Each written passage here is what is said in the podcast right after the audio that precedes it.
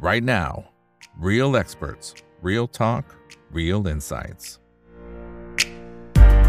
สวัสดีครับ สวัสดีเพื่อนๆนักลงทุนทุกคนนะครับ นี่คือไรนาใบบรรพททุกเรื่องที่ทุนต้องรู้นะครับ และสำหรับค่ำคืนนี้สิ่งที่เราต้องรู้ก็เป็นประเด็นที่ทางฝั่งของต่างประเทศนักทุนต่างชาตินะครับ ก็ยังคงทยอยขายทั้งหุ้น แล้วก็ตราสารหนี้ในบ้านเราอย่างต่อเนื่องเลยนะครับ จริงๆ เราเห็นเทรนด์มาตั้งแต่ในช่วงก่อนการเลือกตั้งแล้วนะครับที่มีแรงขายออกมาสักระยะหนึ่งถ้าฝั่งของหุ้นเนี่ยขายมาตั้งแต่ต้นปี ขายมาตลอดทางเลยนะครับ ในขณะเดียวกันนะตั้งแต่หลังการเลือกตั้งนะครับปรากฏว่าก็ยังคงขายอีก และดูเหมือนว่าอัตราการขายเนี่ยจะเร่งตัวเพิ่มมากขึ้นด้วย สิ่งเหล่านี้มันสะท้อนเห็นอะไร และนักทุนไทยนะครับควรจะต้องมองหาโอกาสในการลงทุนอย่างไร นั่นคือสิ่งที่เราจะคุยกันในวันนี้นะครับคนไหนที่อยากสับสนุนช่องไทยวิกบิก็ไปที่ YouTube สมัครเป็น Membership ได้ เดือนละ 50 บาทนะครับ วันนี้ได้รับเกียรติจากพี่เกษมครับ คุณเกษมพันธ์รัตนมาลากรรมการและหัวหน้าฝ่ายวิจัยบริษัทหลักทรัพย์ CGS CMB ประเทศไทยเข้ามาร่วมพูดคุยกันนะครับ สวัสดีครับพี่เกษมครับข่าวที่ได้คุณอีกครับครับผมโอ้โห นี่ต้องบอกว่าพี่ฝรั่งนี่ไม่ไว้หน้าเราเลยนะฮะขายขายมาตลอดทางตั้งแต่ต้นปีครับถ้าเป็นฝั่งของหุ้นนะครับแต่จริงๆตราสารที่มันจะมีบางช่วงที่ที่เขาก็ซื้อเยอะพอสมควรไอตอนที่ใช่เขาครับซื้อ เยอะประมาณสักพฤษภาแถวๆนั้นเนยนะครับ เราก็ตั้งคำถามเฮ้ยทำไมเขาถึงซื้อเยอะ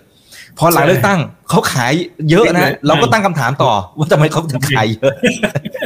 เออครับเอาเอาณตอนนี้ก่อนในมุมของพี่เกษมคิดว่าเขาเขาน่าจะมีความวิตกกังวล หรือมีความไม่แน่ใจในมุมไหนทำไมถึงขายออกมา เยอะอืมในช่วงหลังเลือกตั้งเนี่ยนี่เห็นภาพชัดเลยครับ คือคือต้องเรียนอย่างนี้ก่อนครับว่า ผมคิดว่าการเลือกตั้งนี่มันก็อาจจะผิดคาดไปพอสมควรตรงที่ว่าครับเอ่อ กลายเป็นว่าพรรคก้าวไกลเป็นพรรคอันดับหนึ่งนะแซงพรรคเพื่อไทยขึ้นมานะซึ่งมันก็อาจจะผิดคาดจากที่นักลงทุนไม่ว่าจะเป็นในตลาดหุ้นหรือตลาดบอลเขาคาดหมายแต่เดิม ซึ่งถ้าเราดูตลาดบอลเนี่ยอย่างที่คุณอีกว่าไว้ก่อนหน้านี้ช่วงก่อนเลือกตั้งตั้งแต่ต้นเดือนพฤษภามาเนี่ยจนถึงวันก่อนเลือกตั้งเนี่ยเขาเป็นเขาเป็นผู้ซื้อสุดทธิอยู่ห้าหมื่นกว่าล้านนะแต่พอหลังจากเลือกตั้งมาเนี่ยกลายเป็นนับจากวันหลังเลือกตั้งมานะกลายเป็นผู้ขายสุทธิเนี่ยสามหมื่นกว่าล้าน นะจะเห็นว่าสถานการณ์มันพลิกกันกลับกันเลยนะตลาดหุ้นเนี่ยจริง ๆ ตลาดหุ้นเขาขายมาเยอะอยู่แล้วนะครับเพียงแต่ว่าหลังเลือกตั้งนี่ก็ขายเร็วขึ้นอีก เพราะว่ามันเกิดมีความไม่แน่นอนทางการเมืองขึ้นมา เพราะว่าคือหนึ่งก้าวไกลไม่เคยเป็นรัฐบาลเขาก็ไม่รู้ว่าเพื่อไทยเอ่อโทษทีก้าวไกลไม่เคยเป็นรัฐบาลเนี่ยเขาก็ไม่รู้ว่าเอ๊ะเอ่อ policy ต่างๆ ของก้าวไกลเนี่ยก็ดูค่อนข้างที่จะแรงเหมือนกันนะเขาก็คิดว่าเอ๊ะถ้าจะต้องเออ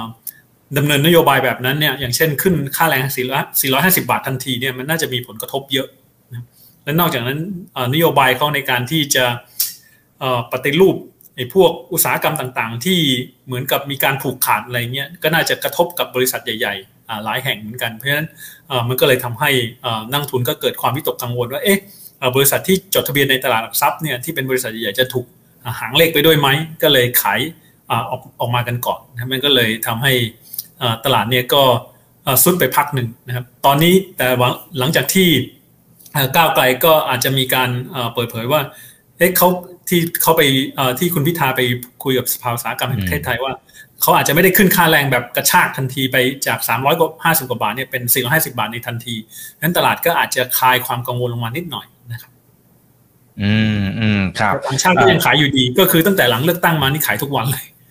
อืมครับ อะไรที่มันน่าจะพอเป็นจุดเปลี่ยนได้บ้างครับ ที่ที่อาจจะทำให้เขาอย่างน้อยๆคืออาจจะชะลอการขายคือเขารอเขารอประเด็นไหนครับผม คือผมคิดว่าเนื่องจากว่ากว่าที่เอ่อก็อันเนี้ยก็คือต้องขึ้นอยู่กับว่าไอ้ความไม่แน่นอนทางการเมืองเนี่ยมันจะจบเร็วแค่ไหนนะครับเพราะว่าอืมอย่าลืมว่ากกตก็มีไทม์ไลน์ในการที่จะต้องประกาศผลการเลือกตั้งอย่างเป็นทางการเอ่อภายใน 2 เดือนก็คือภายในประมาณก่อนกลางเดือนเอ่อกรกฎาคมเอ่อ ซึ่งมันก็ยังเป็นระยะเวลาอีกพอสมควร แล้วกว่าจะประชุมสภานัดแรกนะมันก็อาจจะตกไปช่วงปลายเดือนกรกฎาคม กว่าจะได้ตัวนายกรัฐมนตรีก็อาจจะช่วงปลายเดือนกรกฎาคมหรือไปถึงต้นเดือนอสิงหา เพราะฉะนั้นช่วงระหว่างนี้มันก็ยังมีความไม่แน่นอนทางการเมืองอยู่ แต่ว่าถ้าสมมติกรกตล่นระยะเวลาประกาศผลการเลือกตั้งอย่างเป็นทางการเร็วขึ้นแล้วก็เปิดมีการเปิดประชุมสภาอะไรต่างๆเร็วขึ้น ความไม่แน่นอนทางการเมืองนี่ก็จะหมดไป เพราะฉะนั้นเขาก็อาจจะเห็นความชัดเจนมากขึ้นว่า เอ๊ะเอ่อพรรคไหนจะเป็นรัฐบาลจะมีนโยบายยังไงใครพรรคไหนมาคุมกระทรวงอะไร คุมกระทรวงใครคุมกระทรวงเศรษฐกิจอะไรต่าง ๆ เพราะฉะนั้นก็จะทำให้เขาเห็นภาพ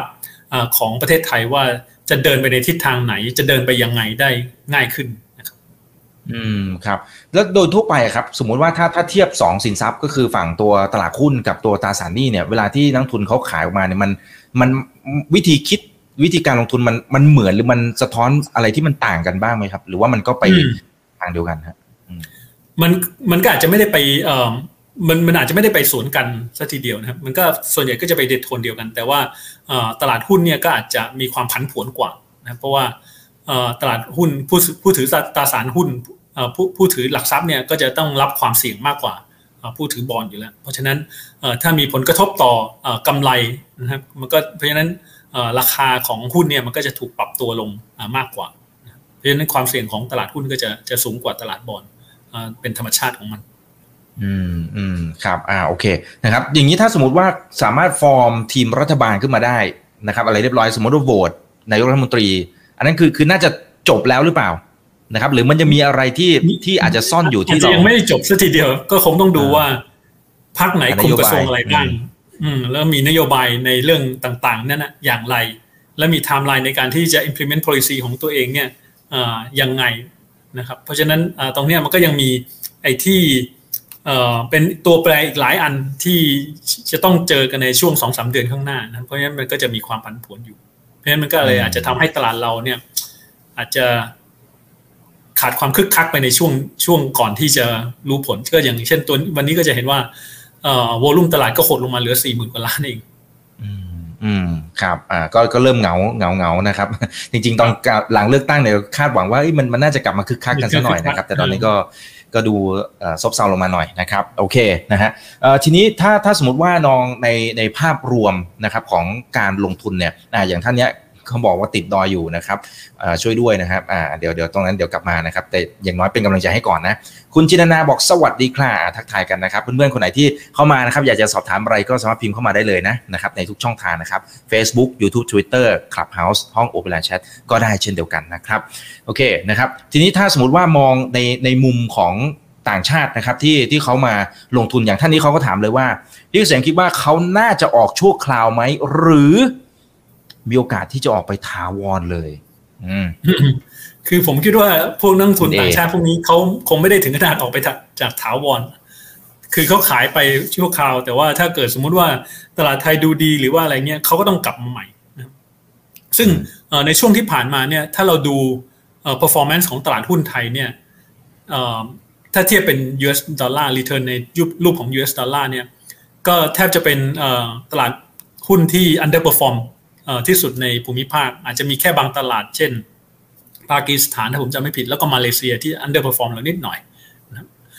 แล้วก็เป็นเราแล้วเพราะฉะนั้นก็จะเห็นว่าก่อนเลือกตั้งเนี่ยต่างชาติก็ไม่ได้ก็ค่อนข้างขายมาพักหนึ่งแล้ว เพราะว่าเขาก็ส่วนใหญ่ต่างชาตินี่จะไม่ชอบความไม่แน่นอนทางการเมืองนะแต่พอพลิกผันผิดคาดไปนี่เขาก็เลยยิ่งคนที่เดิมเคยคุ้นชินกับตลาดไทยอยู่ ก็อาจจะเริ่มต้องมาสำรวจกันใหม่อีกแล้วว่า เอ๊ะสิ่งที่เขาเอ่อมีประสบการณ์มาเนี่ยในอดีตเนี่ยเอ่อต่อไปในอนาคตมันยังจะเป็นสิ่งที่เขาเคยเจอมาหรือเปล่า หรืออาจจะต้องถอยไปตั้งหลักแป๊บหนึ่งดูก่อนนั้นถ้าเกิดสมมุติว่านโยบายอะไรต่างๆ เขาดูแล้วว่ามันอาจจะไม่มีผลกระทบต่อเศรษฐกิจในช่วงสั้นหรืออะไรต่างๆ หรือบริษัทต่างๆ ในช่วงสั้นเนี่ยเขาจะอาจจะกลับเข้ามาใหม่ อืมอืมครับอะไรอย่างนโยบายของเฟดเองเนี่ยนะครับ ที่ดูระยะหลังท่าทีมันก็ดูจะเบาๆลงหน่อยนะครับ มันมีโอกาสไหมครับที่ไอ้ตรงนั้นอาจจะกลายเป็นอีกหนึ่งจุดเปลี่ยนที่ที่ไม่ต้องรอเรื่องการเมืองของเรา ให้มันชัดเจนขนาดนั้นก็ได้โฟล์อาจจะกลับมาแต่ว่าตอนนี้เขาก็ลงทุนในตลาดอื่นๆก็ได้อาจจะไม่ได้มีทางเลือกเยอะครับอ่าแล้วแล้วอย่างบ้านเราเนี่ยมันจะมีดีในมุมไหนบ้างในสายตาเขาถ้าไม่นับเรื่องความถูกนะที่มันจะว่าไปมันก็ถูกลงมาหน่อยละ อืมอืม ซึ่งจริง ๆ แล้วตลาดเราจริง ๆ ถ้าตอนนี้มันมีผลกระทบหลายอย่างนะครับยกตัวอย่างเช่น ถ้าเราดูเออร์เน็งของตลาดปีนี้เนี่ยก็จะเห็นว่าส่วนใหญ่ก็จะมองว่าตลาดปีนี้เนี่ยกำไรน่าจะโตไม่เยอะ เพราะอาจจะถูกฉุดโดยกลุ่มพลังงานนะเพราะส่วนใหญ่ก็จะมองว่าราคาน้ำมันปีนี้ลดลงเพราะฉะนั้นก็อาจจะมีขาดทุนจากสต็อกน้ำมันเพราะฉะนั้นก็จะฉุดผลการดำเนินงานของกลุ่มเอ่อ energy ลงมา ซึ่งกลุ่ม energy เนี่ยมันใหญ่ที่สุดในตลาดนี่แล้ว มัน 20%ของ market cap นั้นถ้ากลุ่มนี้กำไรลดลงเนี่ยมันก็จะฉุดกำไรของตลาดลดลงมาเท่านั้นก็เลยทำให้ตลาดไทยเนี่ยอาจจะดูเสน่ห์น้อยลงไปนิดนึงนะครับแต่ว่าอย่างไรก็ดี การที่ราคาน้ำมันมันปรับลดลงมันเป็นผลดีต่อตัว real economy ของเราจริง ๆ เพราะว่าเราก็ import น้ำมันน้อยลงอะไรต่างๆ ดุลบัญชีเดินสะพัดอะไรต่างๆ ก็จะดีขึ้น รวมไปถึงนักท่องเที่ยวที่เข้ามาเนี่ยเยอะเนี่ยก็ช่วยให้ดุลดุลบัญชีเดินสะพัดเนี่ยปีที่แล้วกัดขาดดุลปีนี้น่าจะพลิกกลับมาเป็นเป็นบวก นะครับเพราะฉะนั้นตรงนั้นเนี่ยมันก็มีสิ่งดีไอตัวนักท่องเที่ยวเนี่ยก็ยังเข้ามาเยอะต่อเนื่องนะครับ แต่ครั้นี้ก็คงต้องดูว่าจะได้เข้าเป้าตามที่คาดหรือเปล่า 28 ล้านหรือ 30 ล้านหรืออะไรต่างๆนะครับ ซึ่งถ้าเข้ามาได้เยอะเนี่ยก็ยิ่งจะช่วยทำให้เศรษฐกิจเราเนี่ยดูดีขึ้นนะครับแต่ว่าในทางกลับกันถ้าเกิดสมมุติว่านักท่องเที่ยวเข้ามาน้อย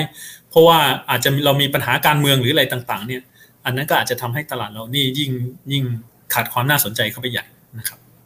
อืมอืมครับอ่าแล้วอย่างประเด็นอ่าเอาต่างประเทศให้จบเลยแล้วกันนะครับ อย่างเพดานนี่ที่เขากำลังคุยกันอยู่นะครับ แล้วก็ไม่รู้จะไปถึงวันต้นต้นมิถุนายนเนี่ยหรือเปล่านะครับ ในในเรื่องของการชักกระเยอะกันเนี่ยนะครับถ้าสมมติว่าคุยก็ไม่จบ worst case scenario เลยนะครับอ่าหนึ่งคือพี่เกษมให้ซีนารีโอนี้เยอะแค่ไหนนะครับสองคือผลมันอาจจะกระทบต่อ flow ของเม็ดเงินในมิติไหนบ้างครับ อืมครับ คือผมคิดว่าไอ้เรื่องเพดานหนี้ของสหรัฐเนี่ยมันเจรจามาเป็นร้อยครั้งแล้วไม่ใช่เพิ่งมาเลยสมัยก่อนเราก็เคยเห็นนะครับที่ว่าออฟฟิศของบางหน่วยงานในสหรัฐเนี่ยอาจจะต้องปิดชั่วคราวโดยเฉพาะยิ่งพวกออฟฟิศที่เกี่ยวกับการท่องเที่ยวของเขาเนี่ยที่เขามองว่าอาจจะมีความจำเป็นน้อยต่อคนของเขาเองเนี่ยอาจจะต้องปิดตัวลงชั่วคราวเพราะว่ารัฐบาลไม่มีเงินจ่ายให้พนักงานอะไรต่างๆ ให้ไม่ให้ให้เจ้าหน้าที่นะครับเพราะฉะนั้นตรงนี้มันอาจจะไม่ได้เป็นเรื่องที่น่าแปลกใจอะไรสักทีเดียวนะเห็นว่าตลาดสหรัฐก็ไม่ได้ลงเยอะนะครับ ในทางกลับกันเออผมมองว่าไอ้ตรงเนี้ยอ่ามันก็เป็นน้อยสันหนึ่งของตลาดอ่าเท่านั้นเองนะครับเป็นน้อยสันหนึ่งของตลาดในที่สุดเขาก็คงต้องเจรจากันได้ เพราะว่าเขาคงไม่ยอมให้ไอ้ตัว US government มัน default อะไรอย่างนั้นเพราะมันไม่เคยเกิดขึ้นมาก่อนนะครับเพราะนั้นเพียงแต่ว่าเป็นแท็กติกของของอทางสองฝ่ายที่จะยื้อกันในเกมนี้นะครับ ส่วนผลกระทบเนี่ยผมคิดว่าตรงนั้นมันก็อาจจะทำให้ตลาดเขาก็อาจจะผันผวนเหมือนกันอพอเวลามีเรื่องนี้ว่าถ้ายังเจรจาตกลงกันไม่ได้ยืดออกไปอีกตลาดมันก็จะมีความผันผวน ซึ่งมันก็อาจจะทำให้โฟล์เนี่ยผันผวนตามไปด้วยนะครับแต่ว่าอย่างไรก็ดีไอ้ตรงเนี้ยถ้าผมคิดว่าผ่านพ้นเดือนหน้าไปแล้วไอ้เรื่องนี้มันก็น่าจะจบไป อืมอืมครับ อ่า โอเคนะฮะเอ่ออยากให้เป็นอย่างนี้ โอเค อ๋อ โอเค เข้าใจแล้วครับ คือท่านนี้เขาบอกว่า แต่วันนี้เห็นข่าวเหมือนที่เราคุยกันเลยครับพี่เกษม ที่บอกว่าพักร่วมรัฐบาลดูเหมือนจะแหมมีการปะทะกันทางคารมสักเล็กน้อยเนี่ย อันนี้มันจะกลายเป็นอีกหนึ่งประเด็นหรือไม่ที่อาจจะทำให้การฟอร์มทีมรัฐบาลมันอาจจะไม่ได้ราบลื่น แล้วก็อาจจะเป็นประเด็นที่ส่งผลกระทบต่อมุมมองของต่างชาติด้วยในในมุมของโฟล์นะครับ อืม คือผมคิดว่าตอนนี้เขายังอาจจะยังไม่ได้มองถึงว่าการที่จะที่ฝ่ายที่จะตั้งรัฐบาลด้วยกันเนี่ย ที่เป็นฝ่ายค้านเดิมเนี่ยจะมีความไม่ลงรอยกัน ตอนนี้เขาอาจจะมองว่ากว่าจะไปถึงการขั้นตอนการที่จะฟอร์มรัฐบาลเนี่ยทางพรรคก้าวไกลเนี่ยยังต้องผ่านอีกหลายขั้นตอน ไม่ว่าจะเป็นต้องการสวอีก 63 เสียง หรือโอเค อาจจะมาจากสสพรรคอื่นก็ได้ แต่ดูท่าทางก็อาจจะไม่ง่ายเท่าไหร่นะครับซึ่งกว่าจะได้ จะได้ 63 เสียงหรือเปล่าเนี่ยก็ยังยังเป็นที่จะต้องจับตาดูอยู่นะครับนอกจากนี้คนก็ยังมองเรื่องของการที่คุณพิธาถือหุ้นสื่ออีกว่าตรงนั้นจะรอดหรือเปล่า ถ้าไม่รอดจะทํำยังไง เพราะว่าก้าวไกลนี่เสนอชื่อคุณพิธาแค่คนเดียวเป็นนัดที่จะเป็นแคนดิเดตนายกรัฐมนตรี หรือเอ๊ะถ้าเกิดสมมติว่าจะพัดจับภูเพื่อก้าวไกลโหวตได้ไม่ถึง 63 เสียงจากสว คุณพิธาเป็นนายกไม่ได้เอ๊ะเพื่อไทยจะไปจับมือกับพรรคอื่น ๆ แทน แล้วก็ตั้งฟอร์มทีมรัฐบาลขึ้นมาเองหรือเปล่า แล้วถ้าก้าวไกลต้องเป็นใบฝ่ายค้านจะมีความวุ่นวายทางการเมืองหรือเปล่า มันยังมีอีกหลายประเด็นมากที่ที่นักทุนเขายังมีคำถามอยู่ ซึ่งผมคิดว่าอันนั้นก็อาจจะไม่ได้เป็นสิ่งที่คาดไม่ถึงนะเป็นสิ่งที่เขามองไว้อยู่แล้วว่าเฮ้ยมันอาจจะมีโอกาสเกิดขึ้นได้ เพราะฉะนั้นเขาก็เลยยังลังเลอยู่ในการที่จะรีบเข้ามาลงทุนตอนนี้นะครับ อืมแต่สมมติว่ามันเกิดกรณีหลังนะครับ ซึ่งซึ่งไม่ได้เกี่ยวกับอันนี้เราไม่ได้คุยเรื่องการเมืองนะครับ เราคุยเรื่องการลงทุนเนี่ยสมมติว่าพรรคเพื่อไทยมีโอกาสไปจับไม้จับมือกับหลาย ๆพรรคนะครับ แล้วจัดตั้งรัฐบาล ถ้าถ้าในเชิงของตัวอ่าประสบการณ์เราก็รู้อยู่แล้วว่าว่าเขาผ่านอะไรมาเยอะพอสมควรนะครับอ่าก็อาจจะติ๊กถูกไปนะครับ หรือแม้กระทั่งมุมมอง เช่น ทางฝั่งของกลุ่มบริษัททุนอะไรต่าง ๆ เนี่ยก็ก็ ไม่แน่ใจว่าใช้คำถูกหรือเปล่าคืออาจจะอาจจะชอบแนวทางของนโยบายของของฝั่งพรรคเพื่อไทยประมาณหนึ่งไอ้ตรงนี้ตลาดทุนน่าจะน่าจะตอบรับในเชิงบวกแบบเด้งกลับมาหมดเลยไหมครับไอ้ไอ้ที่กลัวๆไปผก่มอนหก็น้าคิดนี้ว่าน่าในกรณีนั้นก็น่าจะเอ่อตอบรับในเชิงบวก เพราะว่าเอ่อที่ผ่านมาก็เคยเห็นเอ่อการบริหารงานของทางพรรคเอ่อเพื่อไทยมาแล้วว่าเขาก็ค่อนข้างที่จะเฟรนลี่กับเอ่อทางธุรกิจนะครับเอ่อก็เอ่อตรงนั้นตลาดผมก็คิดว่าน่าจะเอ่อมีโอกาสรีบาวด์ได้เอ่อพอสมควรทีเดียว อืมอืมครับ แต่ว่าอีกในยะหนึ่งนะครับ การที่พักก้าวไกลที่นโยบายหลาย ๆ นโยบายที่บอกว่าอาจจะปราบนะครับเรื่องของบริษัทยักษ์ใหญ่ต่าง ๆ เนี่ยนะครับหนึ่งคือในทางปฏิบัติเนี่ย พี่เกษมคิดว่าทำได้จริง ๆ เหรอนะครับมันมันน่าจะมีหลายหลายขั้นหรือแม้กระทั่งบริษัทใหญ่เขาอาจจะสายป่านที่ยาวแบบโอ้โหยาวมาก ต่อให้ต่อให้เปิดเสรีอะไรเต็มที่เลยเนี่ยจริง ๆเขาก็ได้เปรียบไปไปแต้มต่อแบบเยอะมากละ อ่าฉะนั้นอืมในทางปฏิบัติได้จริงไหมนะครับอย่างที่สองคือถ้าสมมติมองในภาพใหญ่เนี่ยมันอาจจะเหมือนทางฝั่งของจีนตักสามสี่ปีก่อนหน้านี้ไหมครับที่มีการจัดระเบียบ ในช่วงแรกก็ก็เหมือนกับว่าปรับฐานลงมา คนก็กลัวกลัว แต่พอผ่านไปถึงจุดหนึ่งปั๊บโอ้โหบทมันจะเทคออฟเนี่ยมันมันก็มีจังหวะให้เราได้กำไรเยอะพอสมควรเหมือนกันนะครับ ใช่ครับ ก็ตอบคำถามแรกของคุณอีกก่อนอ่าก็คือเอ่อถ้าเป็นเอ่อในอุตสาหกรรมที่มันดูเหมือนว่าเอ่อถูกเอ่อ บริษัทขนาดใหญ่เนี่ยมีอำนาจควบคุม อันนี้ก็ต้องขึ้นอยู่กับว่ารัฐบาลเนี่ยเขาจะมีนโยบายยังไงในการที่จะลดอำนาจของบริษัทอย่างนั้นนะครับคือถ้าใช้นโยบายที่แค่เปิดเสรีเนี่ยผลกระทบมันก็อาจจะไม่ได้เยอะอย่างที่คุณอีกว่านะครับมันอาจจะต้องใช้เวลาโอเค การแข่งขันมันก็อาจจะมากขึ้นนะครับแต่ก็คงต้องดูว่าคนที่จะเข้ามาแข่งเนี่ยอาจจะทำได้แค่ไหน เพราะบางอุตสาหกรรมเนี่ยผู้เล่นสองสามคนเนี่ยก็ค่อนข้างเต็มแล้วนะครับคือผู้เล่นสามคนเนี่ยก็ก็ลำบากแล้วนะครับ ถ้าจะเป็นสี่คนห้าคนเนี่ยมันอาจจะทำให้ทั้งอุตสาหกรรมเนี่ยกลายเป็นไม่ efficient ครับเพราะมันต้องลงทุนเยอะเกินไปนะครับทำให้กลายเป็นผลเสียมากกว่าผลดีแต่ในทางกลับกันถ้าเขาใช้เล่นเล่นแบบไม้แข็งอย่างที่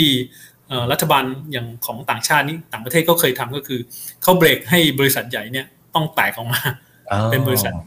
ย่อยอันนั้นก็อาจจะแรงหน่อย อันนั้นก็อาจจะทำให้เออมันก็มีความผันผวนมากขึ้นไปอีก อืมอืมอืมครับอ่าเพราะฉะนั้นก็สุดท้ายก็ต้องรอความชัดชัดเจน ว่านโยบายมันจะเป็นในรูปแบบไหน มันก็จะมีผลต่อตลาดทุนนะครับ ในในระยะถัดไปนะครับ โอเคนะฮะอ่าเดี๋ยวผมขอสลับมาดูคำถามจากคุณผู้ชมทางบ้านหน่อยนะครับ นี่นะฮะโอ้นี่ครับเขาบอกว่าพี่เสมครับ อย่างนั้นต้องถอนทุนก่อนหรือเปล่า หมายถึงว่าต้องขายก่อนหรือเปล่าในหุ้นตัวใหญ่ๆผมว่าเขามีพอยนะคือ ก็ในเมื่อมันมีความไม่มั่นใจ มีความไม่แน่นอนไม่รู้จะนโยบายมันจะเป็นยังไงจะชัดเจนไหมมันอีกนานนะฮะมันอีกหลายเดือนเหมือนกันเพราะฉะนั้นขายไปก่อนดีไหมนะครับ ถือเงินสดนะฮะแล้วเดี๋ยวรอดูสถานการณ์ก่อนดีหรือเปล่า แล้วก็อืมอืมอีกในย่านหนึ่งจริงๆถ้าสมมติในสถานะที่หมายถึงว่าภาวะตลาดที่มันผันผวนแบบนี้จริงๆหุ้นขนาดใหญ่มันก็มีความมั่นคง มันเลยกลายเป็นเป็นสองด้านนะครับ ว่าที่เอ๊ะกัดกันจะถอยก่อนไหมเออหรือหรือจะ จัดเข้าไปอีกเอออย่างเงี้ยอืมพี่เกครับษมมองไง อันนี้ครับ อันนี้มันก็จะเป็นความยากของการลงทุนในตอนนี้ เพราะว่า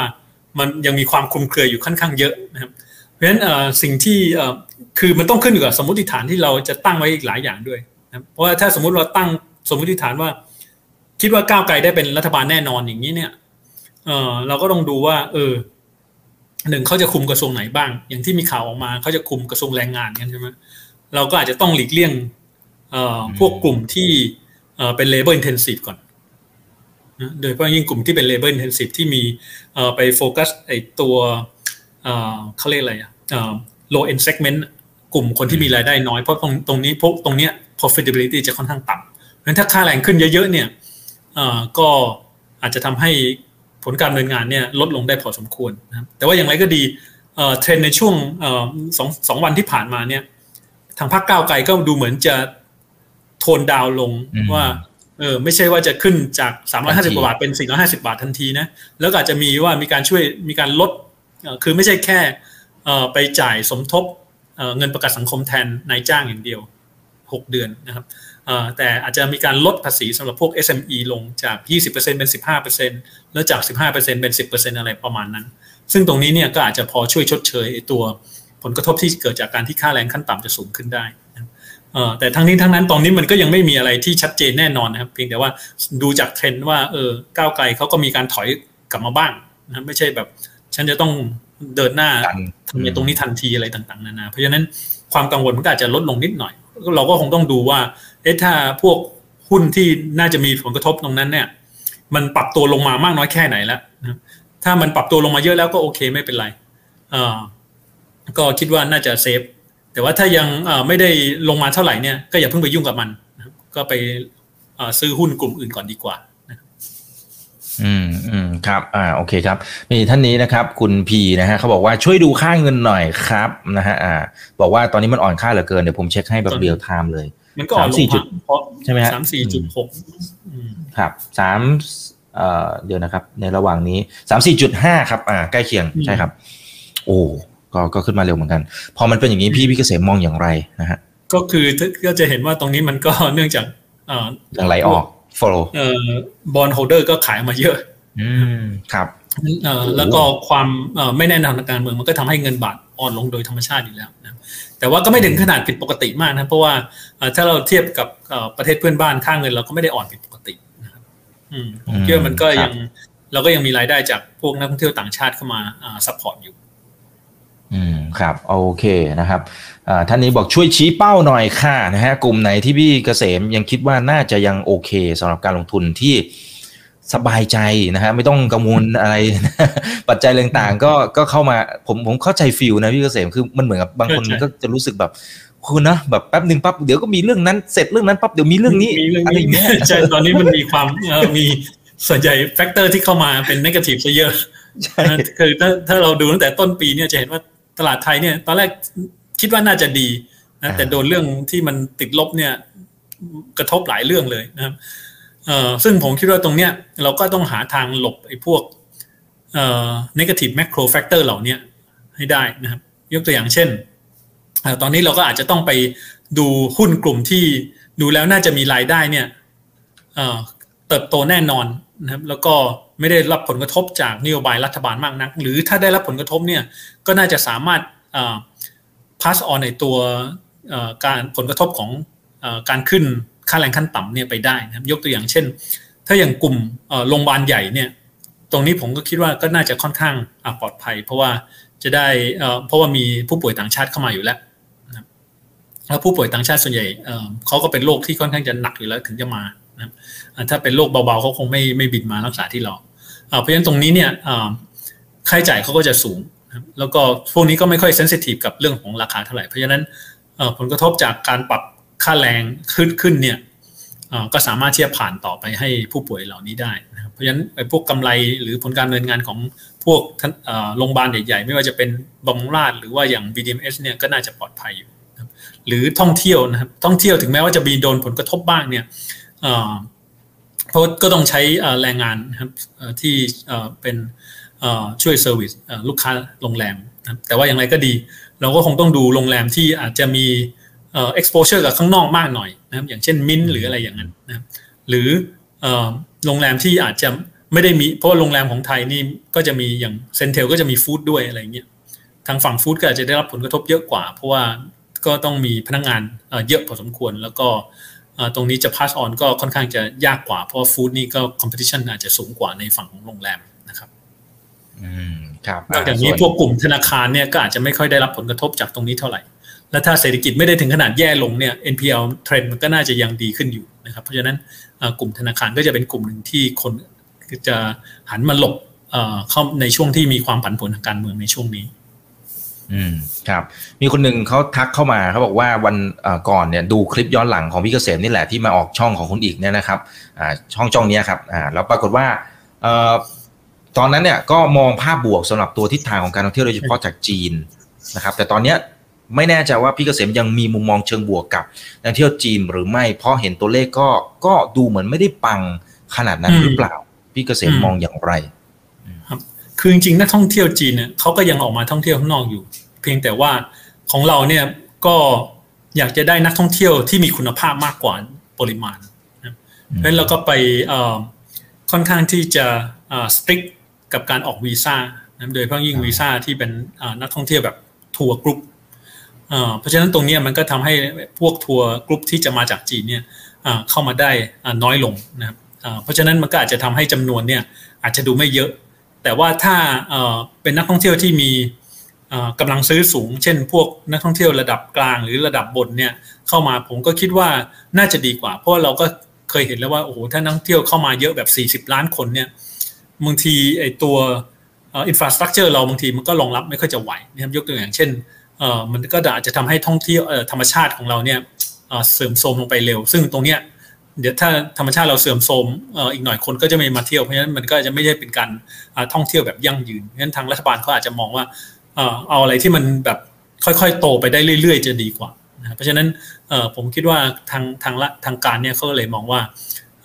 เขาไม่เอาไอ้พวกนักท่องเที่ยวที่แบบไม่มีคุณภาพเลยแบบนั้น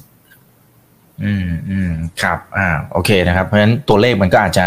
ยังไม่ได้มาเหมือนที่คิดนะครับ แต่ว่าโดยภาพรวมนักท่องเที่ยวเนี่ยก็ถือว่ามาเยอะละนะครับ ถ้าเทียบกับตัวเป้าหมายนะครับ โอเคนะฮะเดี๋ยวขอดูหน่อยนะนี่ครับอ่านี่เขาบอกว่ากลุ่มโรงไฟฟ้านะครับ ผมผมเข้าใจสิ่งที่เขาอยากจะถามก็คือว่าไอ้ก่อนแล้วนี่กลุ่มโรงไฟฟ้าเนี่ยมันถูกถูกประเด็นต่างๆ ที่ถูกกดดันทางการเมืองนะครับ แล้วก็มีการปรับฐานลงมาเยอะอันนี้เขาบอกว่าแต่ผู้ถือหุ้นใหญ่เนี่ยเข้ามาเก็บแล้วนะครับ ในมุมของพี่เกษมเนี่ยคิดว่านาทีนี้เนี่ยน่าสนใจหรือไม่นะครับ หรือควรจะถอยห่างออก อาจจะเป็นอาจจะเป็นตัวอื่นด้วยก็ได้นะครับพี่เกษมหมายถึงว่าเป็นไอเดียในการลงทุนก็ได้ครับไอตัวที่มันถูกกดลงมาเยอะๆจากประเด็นการเมืองเนี่ยจริง ๆ มันคือโอกาสหรือเปล่า คือถ้าสำหรับในมุมมองผมผมก็คิดว่ามันก็เป็นโอกาสนะเพราะว่าอย่างอของเราเนี่ยพวกโรงไฟฟ้าหรืออะไรต่างๆ เหล่านี้เนี่ยเขามีคอนแท็กเขามี PPA อยู่เพราะฉะนั้นการที่จะไปลื้อ PPA เนี่ยผมคิดว่าน่าจะเป็นไปได้ยากมาก ซึ่งรัฐอาจจะต้องจ่ายชดเชยหรืออะไรต่างๆ อาจจะไม่คุ้มนะครับแต่ผลกระทบมันอาจจะมาในรูปแบบของการที่โอกาสที่กลุ่มเหล่านี้จะไปประมูล โครงการใหม่ ๆ ได้ในอนาคตเนี่ย อาจจะไม่เยอะมากเหมือนในอดีตนะครับ เพราะฉะนั้นทำให้ตรงนั้นอะโกรดเอาลุกของเขาอาจจะดูอาจจะไม่ได้สดใสเหมือนในอดีต แต่ว่าโครงการต่างๆที่เขามีอยู่แล้วที่เขาเซ็นไปแล้วนะครับ ที่เขาเซ็นไปแล้วเนี่ยน่าจะไม่ได้รับผลกระทบ แต่ว่าโครงการใหม่ ๆ ที่ยังไม่ได้เซ็นเนี่ย อาจจะยังมีความไม่แน่นอนอยู่ อืม ครับโอเคครับอ่าขอสุดท้ายแล้วกันนะครับ ท่านนี้นะครับ คุณโฟโฟนะฮะเอ่อชื่อน่ารักมากนะครับเขาบอกว่าเอ่อโจทย์อะไรที่วิทยากรมองว่าน่าจะเป็นโจทย์ใหญ่ความท้าทายสำหรับรัฐบาลชุดต่อไป ไม่ว่าใครจะขึ้นมา ก็ต้องเจอเรื่องเหล่านี้อ่าโอเคอืม